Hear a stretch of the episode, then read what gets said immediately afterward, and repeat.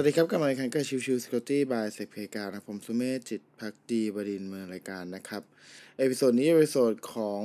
วัน Chill Chill Security นะครับ วันนี้จะพูดถึงเรื่องของช่องโหว่ CVE 2 0 2 3 4 3 6 5 4นะครับ ซึ่งจริงๆ มันเป็นตัวของช่องโหว่ที่ค่อนข้างจะใช้ตัวเเรื่องของ configuration แล้วก็ตัวของช่องโหว่อื่น ๆ มาเกี่ยวข้องด้วยกันนะครับ อะเรามาเริ่มกันที่ส่วนแรกก่อนครับ คือต้องบอกว่าในพาร์ทแรกสุดเลยต้องอธิบายก่อนว่าตัวของทางคนที่ค้นพบนะครับ ชื่อว่า Oligo Security Research Team นะครับ ทีนี้ในส่วนของตัว Oligo Security Research Team เนี่ยเขาพบในตัวเอ่อลิบที่เป็นชื่อว่า PyTorch นะครับ หรือก็คือตัวของ Torch Serve นั่นเองนะครับ ตัวของ Torch Serve หรือก็คือเอ่อเป็น Popular Open Source Package นะครับ ที่จะมีในเรื่องของตัวพวก lib library ต่างๆ ที่ใช้ในสำหรับในการจัดการการทำงานของตัว AI แล้วก็การ learning model ต่างๆ นะครับ ทีนี้ในพาร์ทของตัว PyTorch ตรงนี้เนี่ย จริงๆ เคยพูดไปแล้วประเด็นเรื่องของช่วงโหว่ของตัว PyTorch นะครับ แต่ว่าอันนี้ก็เป็นเรื่องของช่วงโหว่ตัวใหม่ที่ถูกพูดถึงล่าสุดนะครับ คือต้องบอกว่าในตัวของ PyTorch เองเนี่ย หรือก็คือตัวของเอ่อ TorchServe เองนะครับ มันเป็นเซิร์ฟเวอร์นะครับที่ใช้ในการจัดการการเอาตัวโมเดลต่างๆ มาเรียนรู้นี่แหละ ตัวของ t o s Serve ครับ ถ้าเราดูจากเอกสารของตัว t o s Serve เองเลยเนี่ยจะมีการระบุไว้อย่างชัดเจนว่า t o s Serve listening port จะเป็นตัวของ local host เท่านั้นนะครับ แต่ว่าพอความเป็นจริงครับ พอเราเอาตัวของ Docker ที่มาจากทางของฝั่ง ทาง Google หรือว่ามาจากทางฝั่งของ AWS เองก็ตามนะครับอ่ามันจะเป็นตัวของ AWS SageMaker หรือว่าตัวของ Google เอ่อ Vortex AI พวกนี้ทั้งสิ้นเป็นตัวของการใช้ตัว t o s Serve ทั้งสิ้นนะครับ ซึ่งในตัวของ Docker เหล่านี้กลับ กลายเป็นว่าไม่ได้มีการ binding หรือก็คือไม่มีการให้บริการเป็นพอร์ตตัวของ local host เท่านั้น แต่กลายเป็นว่าเป็นการให้บริการแบบ0.0.0.0 เลยก็คือใครจะเข้าใช้งานก็ได้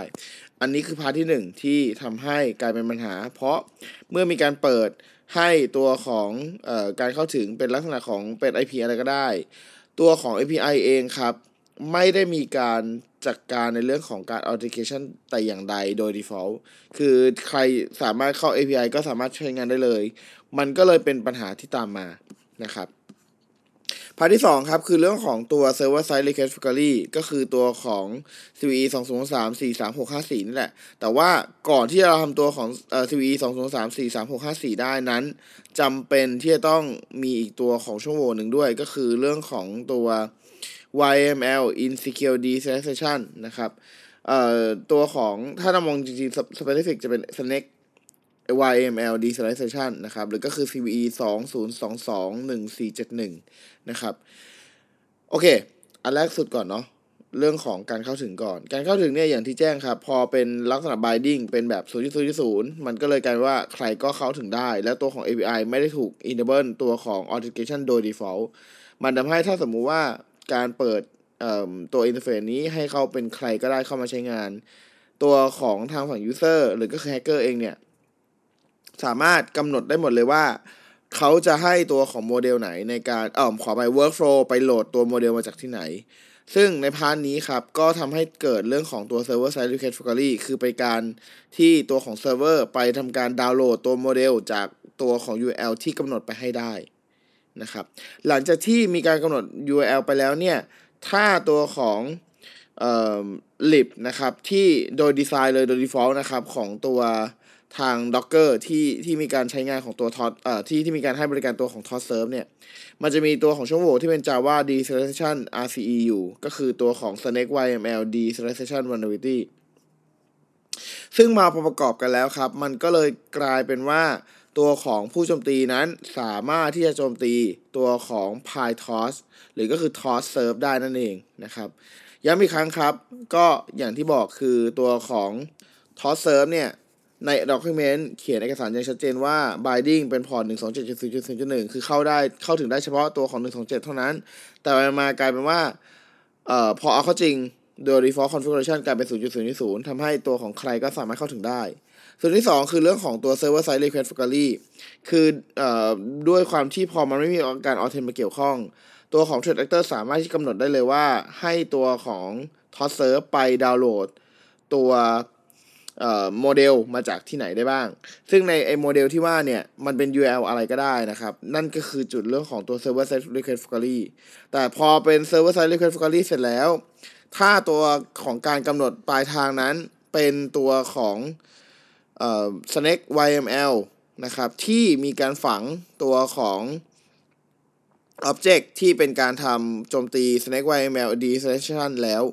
มันก็จะทำให้ตัวของ CVE 20343654 ไม่ได้เป็นเพียงแค่ Server Side Request Factory อีกอีกต่อไป มันจะกลายเป็นผสานกันแล้วกลายเป็นตัวของ Remote Code Execution นั่นเองนะครับ อันนี้เป็นการอธิบายแบบ โดยรวมทั้งหมดตั้งแต่ step แรกว่าทำไมถึงมีปัญหาอะไร แล้วก็เกิดปัญหาอะไรได้บ้าง สุดท้ายคือโจมตียังไงนะครับ ซึ่งใน part นี้เนี่ยตัวของทาง o l i g o เองก็มีเรื่องของสคริปต์ที่ใช้ในการตรวจสอบให้อยู่บน GitHub นะครับ สามารถเข้าไปตรวจสอบดูได้นะครับโอเคก็ประมาณนี้ครับสำหรับตัวของ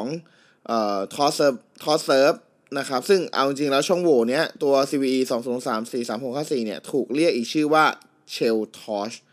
นะครับ โอเค episode นี้ประมาณนี้นะครับ ขอบคุณทุกทุกท่านที่เข้ามาติดตามแล้วพบกันใหม่สำหรับวันนี้ลากันไปก่อน สวัสดีครับ